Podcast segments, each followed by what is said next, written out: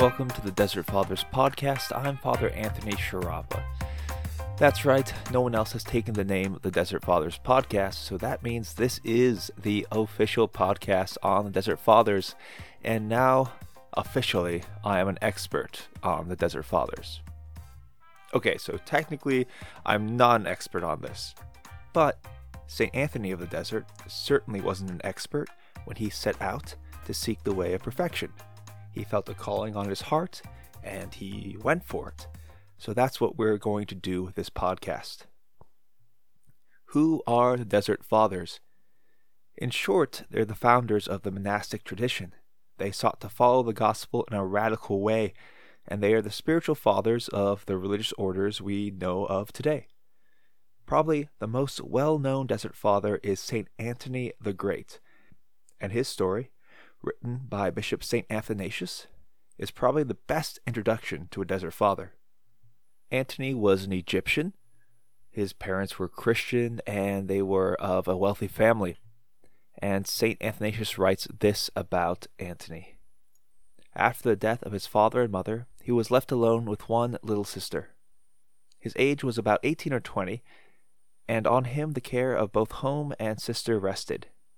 Now it was not six months after the death of his parents, and going, according to the custom, into the Lord's house, he communed with himself, and reflected as he walked on how the apostles left all and followed the Saviour, and how they in Acts sold their possessions, and brought them and laid them at the apostles' feet for distribution to the needy. And what and how great a hope was laid up for them in heaven. Pondering over these things, he entered the church and it happened, the gospel was being read. And he heard the Lord saying to the rich man, If you would be perfect, go and sell what you have, and give to the poor, and come and follow me, and you shall have treasure in heaven. Antony, as though God had put him in the mind of the saints, and the passage had been read on his account, went out immediately from the church, and gave the possessions of his forefathers to the villagers they were three hundred acres, productive and very fair, that they should be no more a clog upon himself and his sister. And all the rest that was movable he sold, and having got together much money, he gave it to the poor, reserving a little, however, for his sister's sake. And again he went into the church, hearing the Lord say in the gospel, Be not anxious for the morrow. He could stay no longer but went out and gave those things also to the poor. Having committed his sister to known and faithful virgins, he put her into a convent to be brought up, and henceforth devoted himself outside his house to discipline, taking heed to himself and training himself with patience.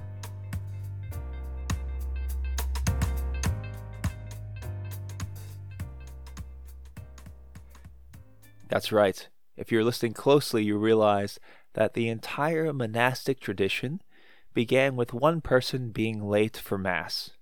So maybe we should have a little more mercy on those who sneak into Mass during the Gospel, because maybe they, like St. Anthony, were pondering what the apostles first did in the New Testament. Maybe them being late was actually preparing their hearts for a great revelation from God. Or maybe they just had trouble getting all of their kids in the car. Either way, we should be merciful. But a few things about the story we should really look at. First of all, we should realize that Antony's probably going through a time of, of tragedy, of reflection. Both of his parents have passed away. He's in charge of his land, his home, and of his sister. There's certainly a great weight placed on his shoulders. But what does he do? He begins pondering the gospel even though he has these responsibilities, he still goes to church.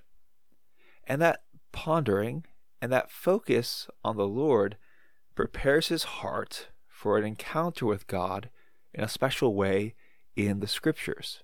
So that when he arrives to the church, when he hears the gospel being proclaimed, it is as if the Lord is speaking directly to him. And this needs to be our attitude as well. The gospel is alive and living. It is God's word. It's how he most ordinarily speaks to us. So often people complain, and understandably so, that they have trouble hearing the voice of God. But if we're not reading the scriptures, then of course we're not going to be hearing the voice of God. If we're not preparing our hearts in the same way Antony did, by keeping God on our mind throughout our day, it's going to be harder to hear the voice of God when it is proclaimed to us. The second thing is, he took the Gospels very seriously. This word, this radical word of going forward and selling everything and giving to the poor, he doesn't analyze. He doesn't mull over. He realizes this is what God is saying to him. Now, even as he does this, he is prudent about it. He makes sure that his sister is taken care of, but he also doesn't run away from the sacrifice that is demanded of him. That's something we need to take a little bit more seriously. That sacrifice is demanded of all of us. That the radical words of the gospel are not meant for other people, they are meant for us. And yes, indeed, each of us is going to have different callings. Those in family life will have a different calling, and those who are single and are able to enter religious life. So it's going to be lived out in different ways, but for each and every one of us, it should be lived out radically.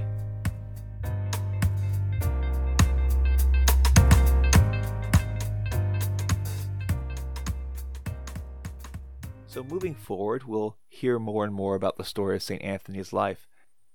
The reason for this podcast is because right now, many Christians are isolated. We're stuck. In fact, now, because of the outbreak of a new disease, many Christians are even unable to receive the sacraments and are stuck at home. And this causes, understandably, interior chaos, fear, doubt, you know, it's a shaking up of our spiritual lives. And when our spiritual lives are shaken up, everything is. Everything is. But it's important to remember that even though we're in a difficult position, even though we can't engage in the spiritual life in the way we are normally used to, it does not mean the spiritual life is in any way closed off to us. The Desert Fathers purposefully isolated themselves. And in this time of isolation and silence, they were able to grow closer to the Lord. And so, by learning a little bit more from their wisdom, even this time of isolation, we ourselves can continue to grow closer to the Lord. What will separate us from the love of Christ? Will anguish or distress or persecution or famine or nakedness or peril or the sword? No. In all these things we conquer overwhelmingly through Him who loved us and so we should not be afraid.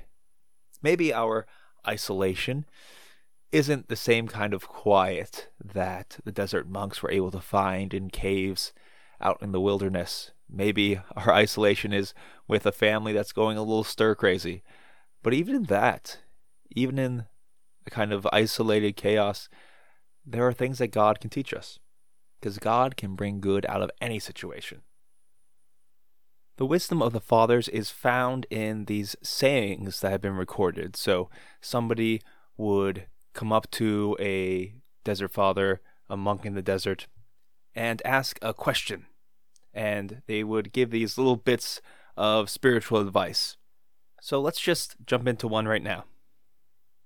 Somebody asked Antony, What shall I do in order to please God?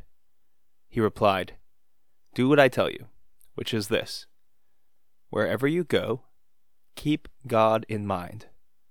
Whatever you do, follow the example of Holy Scripture. Wherever you are, stay there, and do not move away in a hurry. If you keep to these guidelines, you will be saved. I'm going to read that one more time. Somebody asked Antony, What shall I do in order to please God? He replied, Do what I tell you which is this wherever you go, keep God in mind. Whatever you do, follow the example of Holy Scripture. Wherever you are, stay there, and do not move away in a hurry. If you keep to these guidelines, you will be saved.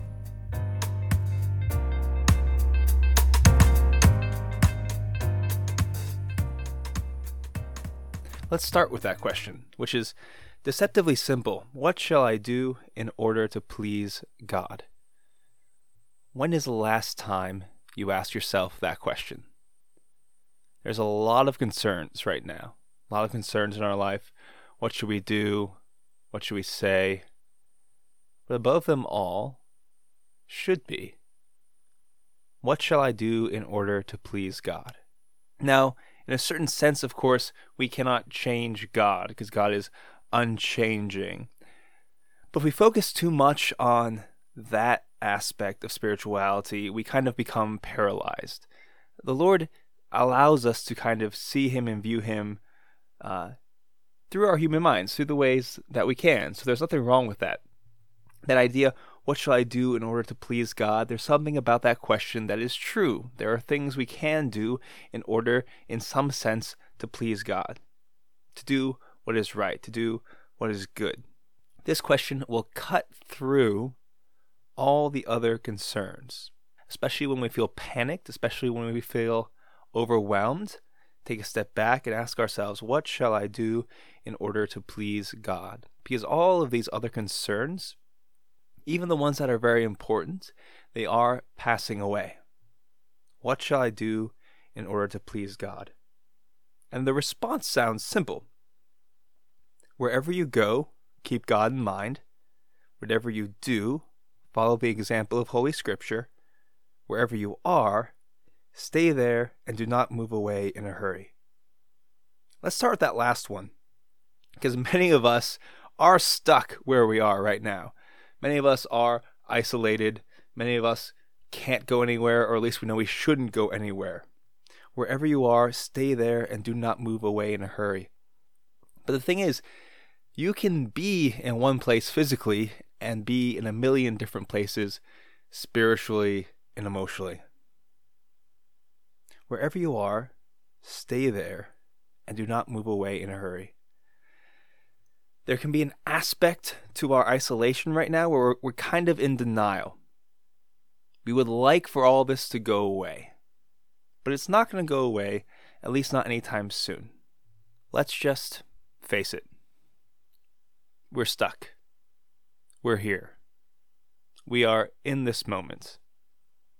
There is not a lot that we can control. Not a lot as we as individuals can possibly change. Whenever a tragedy strikes, I think we often replay it over and over in our minds, trying to figure out what we could have done differently. Or we escape and we try to imagine if I had done this differently, then my life would be looking like something else right now instead of how it is. In that sense, when we do those things, we are not staying where we are. We are desperately running to other places in our mind. Instead, we need to stay still, to be where we are. And why is that so important? It's because these other actions, these other imaginings, this projecting ourselves into other places in our mind, other scenarios, it's all this attempt to gain a kind of control over our situation that we simply don't have. So if we can't fix this physically, we try to fix it uh, mentally or emotionally. And when we begin to do that more and more, we're not going to be relying on God. So we're not going to be attached to the reality that we are in.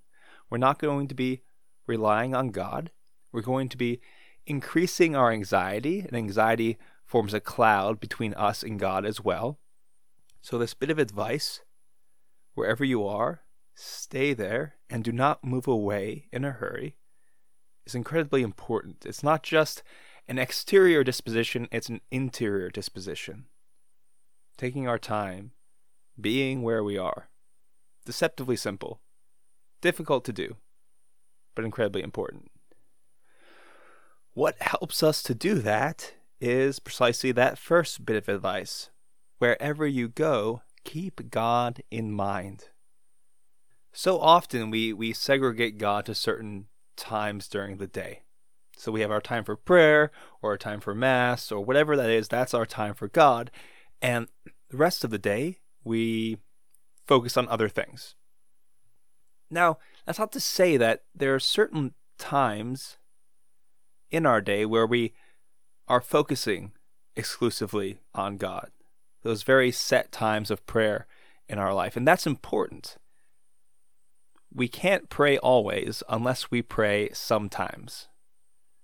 So, indeed, setting aside those certain times exclusively for God is important. But as we move out of those times of prayer and into our daily lives, as we move into the chaos of family life, of work life, of social distancing life, we have to make sure that we are keeping God in mind throughout that as well. Because those other times in our lives, there should be nothing in them that we need to hide from God. There should be nothing in them that we are ashamed of.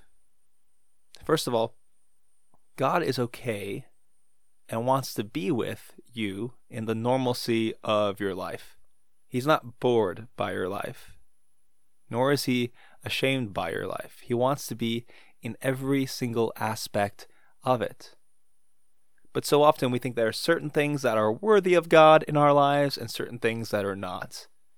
So if we go to the grocery store, well, that's not really worthy of God's time. I don't need to be thinking about Him or inviting Him into that time. But indeed, that should be a place where God is as well. This doesn't mean we are necessarily praying Hail Marys as we go through the grocery store or as we try to homeschool our kids or whatever else. But at least before we go into those moments, to actively invite God into them. And this becomes a practice, a kind of habit. It becomes more natural the more that we do it. And so, what that will do is the more we do that, our set aside times of prayer will begin to change how we live. Because we've set aside certain times for prayer to help us focus on God, which gives us the strength to bring God into the ordinary aspects of our life, which then gives us the strength to do good, to avoid sin, to be present, to love neighbor. So, whatever we do, keep God in mind. So, wherever we go, keep God in mind. And finally, whatever you do, follow the example of Holy Scripture. Now, this bit of advice can seem uh, a little vague, right? Because there's a lot of Scripture, right? And Scripture says a lot of things. To say whatever you do, follow the example of Holy Scripture, how do we make that make sense? Two things. One, if we're going to follow the example of Holy Scripture, we have to know Holy Scripture. And this doesn't necessarily mean memorizing Holy Scripture, but we do have to be familiar with it. So, taking the time to actually read Scripture, to let it sink into our hearts. And we can look to that story of St. Anthony to see what happens to a soul that is open to Scripture and listens, and listens attentively to it. But let's simplify this bit of advice. Follow the example of Holy Scripture in Scripture? How does a good person act in accordance with Scripture? With humility. So, humility meaning that we recognize who we are.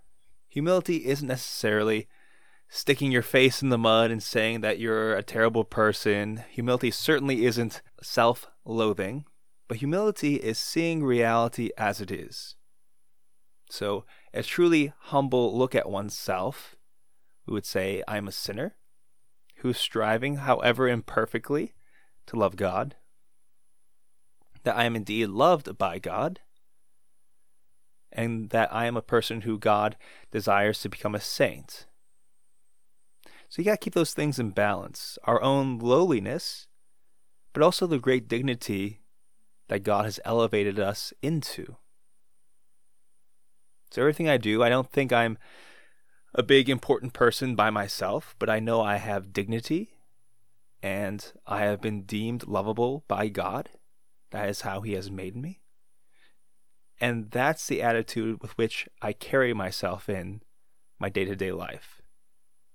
So you can see with that attitude, you're certainly, in one sense, going to stand up for yourself because you have inherent dignity, but you're not going to be trying to prove yourself to anyone. Because really, who cares what anyone else thinks of you? Who cares what creatures think of you when the Creator finds you so lovable that he sends his only begotten Son to suffer, die, rise for you, to save you? Who cares what any creature thinks of you when God the Father has made you his own child?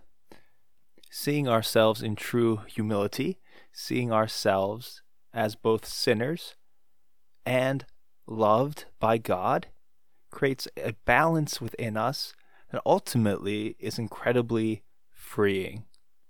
We are free to be who we are. We're free to pursue God. And so a lot has been taken away from us recently. But our freedom in God has not and cannot be taken away. Even though the ordinary means of growing in the spiritual life have changed and shifted for many of us, it does not mean that God has abandoned us. He's still with us. As far apart as we may feel from each other, we are still one body in Christ. And now is kind of a forced retreat for all of us. The Desert Fathers, they chose to go out into the desert. But we, we kind of got kicked out into the desert. But maybe in some way that is what we need to refocus, to reevaluate, to remember the deepest truths about our faith, to enter into this time of fasting, knowing that all times of fasting are limited, they're not forever, they will one day end, and we will enter into the great feast of Jesus Christ and his resurrection.